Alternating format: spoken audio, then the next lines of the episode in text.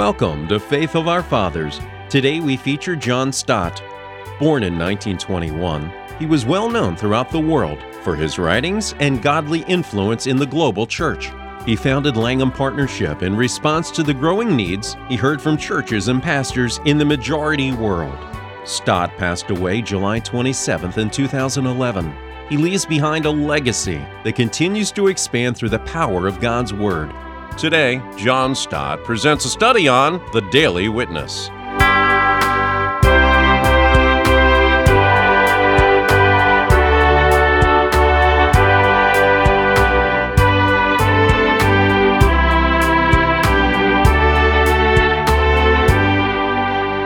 We conclude today a series of sermons in August entitled Day by Day as we come to the sixth and the final installment. We've been trying to see together how God intends us to live the Christian life a day at a time, not in fits and starts, not always looking back to yesterday or on to tomorrow, but living today while it is called today in the light of both yesterday and tomorrow. Before I turn uh, or ask you to turn to my text, I want to introduce uh, our theme today briefly. One of the most profitable exercises for the church in any generation is to compare itself with the church of the first generation. Mind you, we have to be realistic as we do this. We have to take off our rose tinted spectacles. We have to keep our critical faculties alert. There is a great danger of idealizing and even romanticizing the early church. There are some people who speak of the early church with bated breath, as if it had no blemishes. And when you do that, well, you can only do it when you're blindfold. Because if you open your eyes and read the documents of the New Testament, it becomes abundantly plain that the early church was troubled, just like the church of today, with inconsistencies, immoralities, divisions, factions, heresies, hypocrisies, and all the rest. The early church was very far from being perfect. Nevertheless, one thing is certain it had been profoundly moved and stirred by the Holy Spirit. And the daily witness of which we're going to think today is one of the marks of a spirit filled and spirit controlled church. So, would you kindly open the Bible and turn with me in the New Testament section to page 114? this is the book of Acts chapter 2. And although this is not my text, I want us to look first at verse 42, an extremely well known text on which hundreds and thousands of sermons have been preached, uh, dangerously so, as we shall see in a moment. Acts 2:42. This is the first description we're given of the early church. 3,000 had been converted and baptized, and uh, this is what they were like, this first community. Verse 42 They devoted themselves to the apostles' teaching and fellowship, and to the breaking of bread and the prayers. Look at it again. Luke describes, portrays this first Christian community as a learning church they devoted themselves to the apostles' teaching. As a caring church, they were united in fellowship. And he goes on to tell how they sold their goods and distributed to the people in need. And thirdly, they were a worshipping church. They continued in the breaking of bread, that is the Lord's Supper, and the prayers. So Luke describes this early church as a learning and a caring and a worshipping church. They were related to the apostles from whom they were learning, they were related to one another for whom they cared, and they were related to God whom they worshipped. And my question is is that all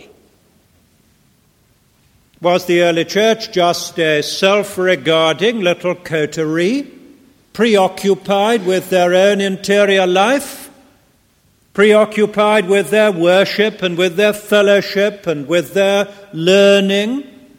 How nice, how congenial, how comfortable. And what about the world outside? In its pain and in its tragedy and in its agony. Did those early Christians have no compassion for the world outside, the alienated, the lost, the unevangelized, the oppressed? Were they so preoccupied with God and with each other and with the apostles that they turned their back on the world? You see, we learn another lesson of the great danger of proof texting. I would venture to say to any preachers here, never preach on Acts 2:42 unless you see it in its wider context. We cannot learn the truth about any doctrine or any practice if we restrict ourselves to one text or even one paragraph. We have to see each in the light of all and the part in the light of the whole. And we must see Acts 2, verse 42 in the light of Acts 2, verse 47. B, the second part of the verse. The Lord added to their number day by day those who were being saved. Now that's our text. Very few verses, very few words. But from it, I think we may learn from the early church's uh, daily witness and evangelism three very important lessons about the evangelistic task of the church, all of which are much neglected today. A lot is written and spoken about evangelism. These three things are very often overlooked. And the first is this the Lord Jesus Himself did it. The Lord that's Jesus. When Kurios is used in the New Testament without any further epithet or descriptive uh, adjective, it always refers to Jesus. He is the Lord. The Lord Jesus added to their number. Of course, I have no doubt he did it through their daily witness, which is our topic. The Apostle Paul, for example, in 2 Corinthians 5 says, We are ambassadors for Christ. But then he goes on, God making his appeal through us. We beseech you, be reconciled to God. We have to beg people to be reconciled to God. But as we do the begging, God does the begging through us. God is beseeching people through us. He does the work. It's His work supremely. Again, He not only did it through the preaching of the apostles, He did it through the everyday witness of ordinary Christians who gossiped the gospel with their neighbors and their relatives and their friends.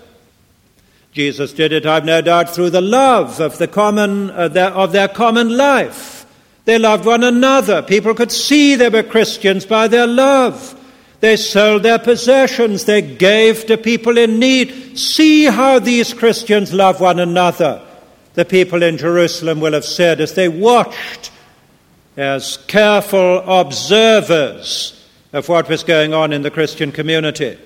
So Jesus was at work bringing people into the Christian community through the preaching of the apostles, through the everyday witness of ordinary Christians, through the love of the community, and I've no doubt also through their intercessory prayers. But although he did it through them, he did it. The Lord added to their number day by day. No, they were not inactive. A belief in the sovereignty of God will never spare the church evangelistic labors because God has ordained in His sovereignty that the means by which He will add people to the church is the preaching and the evangelism of His people. So the sovereignty of God, far from making evangelism unnecessary, makes it indispensable.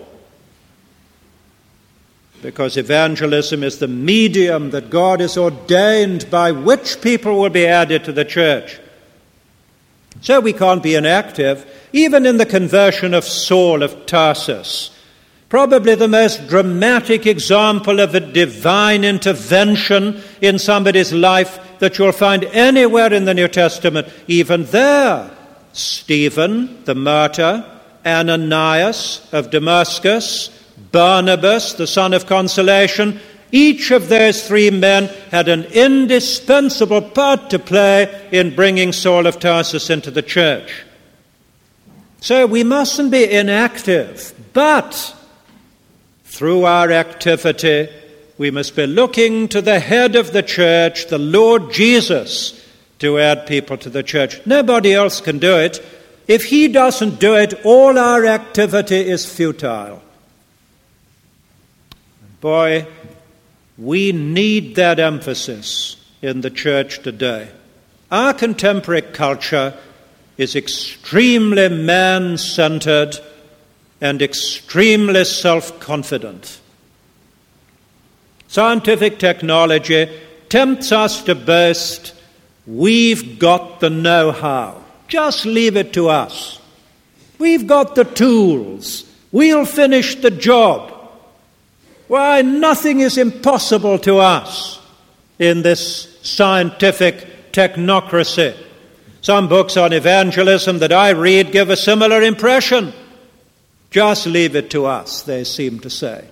We'll reduce the population of the world to manageable proportions. We'll identify all the unreached peoples of the world. We'll do the recruiting. We'll recruit all the missionaries we need. And it's usually either Europeans or Americans who talk like this, and they think that the great missionary force is going to come from the West, which is extremely unlikely in the future. And not only will we recruit the missionaries needed, we'll deploy them, we'll scatter them strategically throughout the world, and we'll computerize the campaign like a military operation. And hey presto, the evangelization of the world will be the ultimate triumph of human technology. Well, brothers and sisters, don't believe it. It's not true. Now, again, I beg you don't misunderstand me. I'm not denigrating those things. That is, it's perfectly legitimate to think of the human race as comprising hundreds of thousands of distinctive culture uh, or distinctive people groups, each with its own culture. That is an observable fact. It's perfectly legitimate to take that into consideration in evangelism. It's perfectly right that we should call for missionaries of the right kind, and it's right that we should deploy them strategically. I wish our church leaders would think strategically about this country, about secularized Britain, and would map out the country and locate the areas in which Christian witness is particularly weak and the church a nonentity, and would deliberately deploy our Christian population and call people to go and relocate themselves and live in the inner city and the industrial areas of the country. I wish there was more strategic planning. And we've got to use computers and every sophisticated electronic gadget there is. But it is still only the Lord Jesus who adds people to the church. He can use them, but if he doesn't use them, then all our media will be of no effect. He has the keys that can open closed doors. And if he doesn't use the key and open the door, the door will remain closed. There are the legal doors. Hostile governments who refuse to admit any missionary into their territory. There is a growing number of them in the world today. Cultural doors. That is to say, the power of alien ideas that hold people in intellectual bondage and make it impossible for them to open their mind to the gospel. And spiritual doors, human stubbornness and human opposition to the gospel. How are you going to open those doors? Legal, cultural, spiritual, intellectual, ideological. We have no keys. Those doors are closed. The key is in the hand of Jesus, who says that when he opens, nobody can close, and when he closes, nobody can open. So we need to humble ourselves. The gospel can never penetrate through these closed doors unless Jesus Christ opens them. And the church, maybe more than anything else, needs to humble itself before the Lord of the church. It's not necessarily that there is a need of less organization, but it is necessarily that there is a need of more prayer. Organization can be an expression only of human ingenuity and human self confidence, but prayer is always an expression of humble dependence upon God. Now, that's the first lesson. It's vitally important. The Lord Jesus did it. The Lord Jesus still does it. He's the only person who can add people to the church. And the second is this what he did was two things together. He added to their number those who were being saved. He did the two things together. Salvation and church membership belong together. First, he added to their number. Early church growth was a marvelous, continuous addition process. Twice later in his narrative, uh, Luke says that many people were added to the Lord. Twice in this chapter, he says they were added to the church. You have your text open, you could glance back to verse 41. So those who received his word were baptized, and there were added that day about 3,000 souls. But the addition did not stop that day, it went on every day.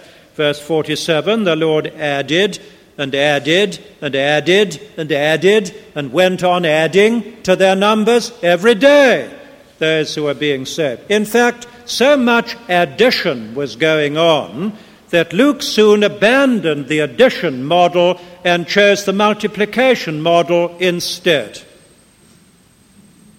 So that we read in chapter 6, verse 1 the number of the disciples was multiplying. And chapter 6, verse 7 the number was multiplying greatly. Or look on, please, to chapter 9 and verse 31. After the conversion of Saul, the church throughout all Judea, Galilee, and Samaria had peace and was built up and walking in the fear of the Lord in the comfort of the Holy Spirit. It was multiplied. A great multiplication process was going on. I believe it's a deliberate echo of Genesis 22, verse 17, when God says to Abraham, I will multiply your descendants.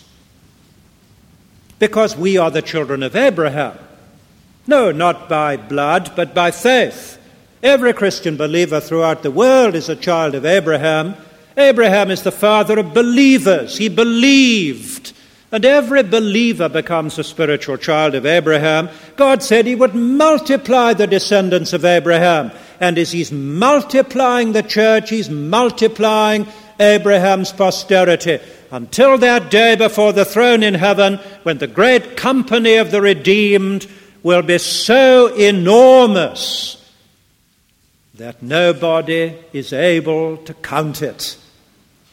It will be like the stars in the night sky, like the grains of sand on all the beaches of the world. I will multiply your descendants like the stars in the sky and the sand on the seashore. And he's doing it, adding to the church. But Jesus wasn't only adding to the church, he was saving the people he was adding to the church. The Lord Jesus added to their number those who were being saved. And that continuous tense reminds us that salvation has three tenses. Salvation is a big word. It has past, present, and future tenses.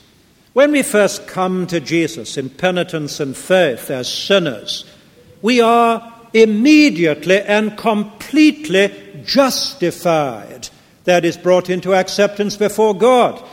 Immediately. There's no process in justification, and there are no degrees in justification. You can be no more justified on the day of your death than you were on the day of your conversion. Justification is complete the moment God accepts us in Jesus Christ. Ah, but although the first stage of salvation is complete, the second tense then begins, and we call it sanctification. And it is a process. And uh, we pray to God that we may be a great deal more sanctified on the day of our death than we were on the day of our conversion. We shall not be any more justified, but we shall more sanctified. It's a process going on all the time, becoming like Jesus in character and conduct. And then when Christ comes again, the third tense of salvation will happen and we shall be glorified. In our character and in our bodies and every part of us, we shall be glorified. We shall share in the glory of God and our salvation will be complete. So, if you care to ask me as you go out uh, this morning, are you saved? And I don't mind a bit if you care to ask me that question. You know, don't you, the old story told of uh, Bishop Westcott that a Salvation Army lassie came up to him in a bus and said, Bishop, excuse me, are you saved? And he looked at her over his spectacles because he was a great Greek scholar, and he said, Well, do you mean sothesis or sozomenos or sothisomenos? Giving the three Greek tenses of salvation. Well, if you ask me afterwards, am I saved? You know what I'll reply? I'll reply yes and no. Because if you mean, am I justified, the first tense of salvation, then yes, praise the Lord, by his infinite grace I am. If you mean sanctified, well, I can only say to you, well, I'm a sort of half and half. A rather mixed up kid, but becoming a bit more sanctified as the days go by. But if you mean glorified, the third stage of salvation, the answer is no, not yet. But I'm waiting for that glorious day. So we need to understand these tenses of salvation. And Jesus was adding to the church those who were being saved, and they were on the road to glory. So then, let's come back to our text. Jesus was doing these two things together. He was saving people, which is an inward and invisible process, beginning with new birth and he was adding to their number, which is an outward and visible process, beginning with baptism.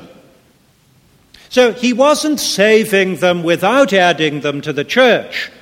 There was no solitary Christianity in those days, and he wasn't adding to them, them to the church without saving them. There was no nominal Christianity in those days.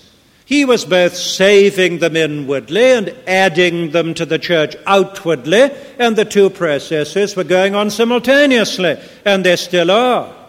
Listen, unsaved church members and unchurched Christian people are both grotesque anomalies that the New Testament doesn't recognize and in which the New Testament will not acquiesce. We need to be being saved and added to the church simultaneously. Both are parts of evangelism. So, first, the Lord Jesus did it, and second, he did two things together. And thirdly, he did both things daily. And we come to our theme of day by day. The Lord added to their number day by day by day those who were being saved. You notice, don't you, that the adverbial expression translated in the Revised Standard Version day by day, or in the New International Version daily or every day, occurs two verses running. In verse 46, we read, Day by day they were attending the temple together and breaking bread in their homes and praising God. Verse 47 at the end says, The Lord added to their number day by day. So the early church was a worshipping and a witnessing church. They were praising God and witnessing day by day. Worship and witness were continuous activities of the early Christian community. And neither worship nor evangelism was an occasional or sporadic enterprise. Both were going on day by day. And yet, I think you'll agree with me that daily witness, the concept of continuous evangelism, is quite foreign to many churches today. There are many people in some churches I know who regard it as the acme of Christian enthusiasm and zeal to organize a mission every five years.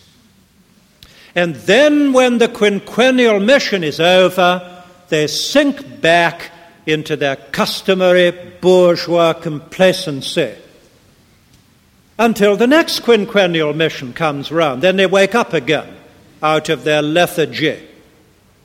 Other churches are worse than that. They never have a mission. Even every five years, they don't engage in evangelism at all. They don't expect any converts, so you won't be surprised they don't get any converts. There are some churches that haven't had a convert for decades. And if they got one, they wouldn't know what to do with him or her. So extraordinary the phenomenon would appear. There's no expectation of the church growing. Well, contrast the early church, the Lord added to their number daily. It was due partly to the evangelistic zeal of the apostles. We're told in chapter 4, 40, chapter 5, verse 42, that every day in the temple and at home, the apostles did not cease to preach and teach that Jesus is the Christ. Every day they were preaching. And the Apostle Paul later was equally diligent. For example, Luke tells us that in Athens, Acts 17 17, he argued daily with the passers by in the forum. And I have no doubt that ordinary church members did what the apostles were doing. Maybe not preaching like the apostles, but gossiping the gospel, speaking with their neighbors and their friends, not in an artificial or rude way, barging unceremoniously into other people's privacy. No, no, but quite naturally, lovingly, simply, spontaneously sharing with their relatives and friends and neighbors and workmates the good news of Jesus. And as a result, the Lord added to their number, day by day by day by day, those who are being saved. Where is our expectation that that will happen again? Daily. Well, I thank God that we do have that expectation in our own church. I thank God that for more than 30 years there have been beginners groups that used to be called nursery classes. A very simple structure so that the new convert immediately can find a welcome in a beginners group because we are expecting converts. You might just as well be a church and evangelize without beginners groups as pray for rain and go out without an umbrella. We're expecting converts, we better make allowance for them. We better have a structure that can welcome them and build them up and lead them on into maturity in Christ. So let me recapitulate and conclude. Here are three lessons about local church evangelism which the contemporary church urgently needs to learn. One, in an age of technological self confidence. We need to remember it was the Lord Jesus who added to the church and who still does. Second, in an age of theological confusion, in which salvation and church membership or new birth and baptism are so often confused and often separated and divorced from one another, then we better notice the Lord Jesus married them. He added to the church day by day those who were being saved. He didn't keep them apart, he brought them together. And thirdly, in an age of spiritual declension, in which evangelism is sporadic, faith is weak, and expectation is low, we need to note that the Lord Jesus added to their number day by day by day those who are being saved. So, what's the conclusion? I want to ask as I conclude in the last uh, couple of minutes or so uh, how could it happen again? How could this, uh, our church, whether it's the Church of England or the church in this country generally or in secularized Europe or wherever you come from, a church so secularized itself, so worldly, if you can generalize, so doubting, even contradicting the elements of the gospel, so stagnant. How can it expect converts again every day and expect to grow? Well, in one sense, only if the Lord Jesus, the head of the church, will himself intervene, visit the church with his power, anoint it, revive it, renew it, in one sense, only if that happens. But in another sense, it can happen only if the church recovers its vision of evangelism, such as the early church had, namely that every Christian is called to be a witness. Evangelism was not restricted to the apostles, and it isn't restricted to professionals like clergy today. Every Christian is called to be a witness, to open our mouth to Jesus. I don't suppose uh, many people here have ever read the books of homilies, which in days when preaching was pretty poor, the reformers wrote sermons for clergy to preach so that they would preach biblically. This is in the 16th century. And in the second book of homilies, published in 1571, I want to quote this to you. If anybody be a dumb Christian, a dumb Christian, not professing his faith openly, but cloaking and colouring himself for fear of danger in time to come, he giveth men occasion, justly and with good conscience, to doubt lest ye have not the grace of the Holy Ghost within him, because he is tongue tied and doth not speak. That's 412, 11 years ago. And still many of us are dumb. I remember reading Frank Gaebelein of America saying it's easy to sing, Oh, for a thousand tongues to sing my dear Redeemer's praise. But it's a futile wish. He goes on, We shall never have a thousand tongues, and we had them, we wouldn't know what to do with them. Not when the one tongue we have is so strangely silent respecting the Lord who loves us and gave himself for us. So, why are we dumb Christians? Why don't we open our mouth and speak for Jesus naturally, boldly? Well, I'm afraid the reason is because we don't have the experience of the power of the gospel that the early Christians had. They were not ashamed of the gospel because they knew it was the power of God unto salvation in their own experience. Paul said, I'm eager to preach the gospel. Woe to me if I don't preach the gospel. Why? Why that eagerness? Because he knew the saving power of Jesus in his own life. These early Christians had an inner compulsion because of their experience. They had something to say, something to declare. Do you know the name of David Read, who is minister of uh, Fifth Avenue uh, Presbyterian Church in uh, New York? sorry, it's Madison Avenue Presbyterian uh, Church in New York City. One of his recent books is called Go and Make Disciples, and in it he says, those of us who enjoy visiting other countries are familiar with that solemn moment when at the frontier we encounter, encounter a customs official who fixes us with steely eyes and says, Have you anything to declare? I've not had, yet had the nerve, he goes on, to answer, Why, yes, as a minister of Jesus Christ, it is my duty to declare to you that he is your Savior and Lord. So he entitles his last chapter, The Crux Have You Anything to Declare? And he says it's lack of conviction about the gospel which makes most of us such reluctant evangelists. So we conclude our, our daily, our day by day series. They, all these dailies stick together. I don't know if you have a daily at home, uh, who comes in sometimes, but she might remind you of these six biblical dailies. It's only if we receive the grace of God every day, new every morning. See, his, his steadfast love never ceases. We receive His grace every day. We're being renewed every day. Our outward man is perishing, our inward man is being renewed from day to day. And as a result, we are listening to God every day. Oh, that today you would hear his voice. We're repenting every day, taking up the cross every day. We're praising every day. Every day I will give thanks to your name.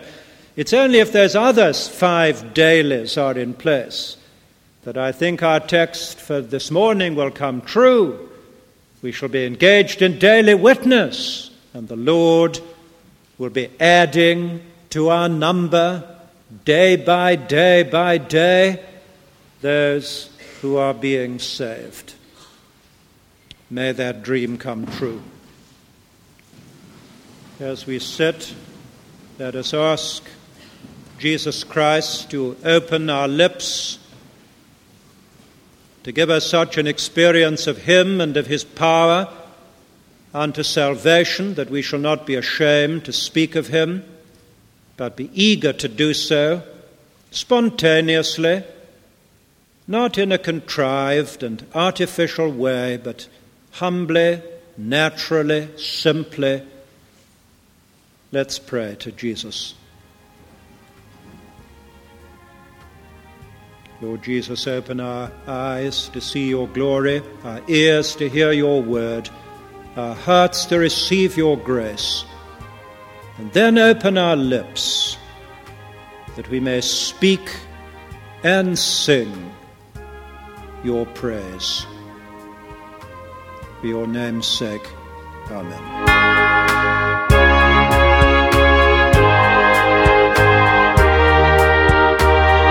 You've been listening to John Stott.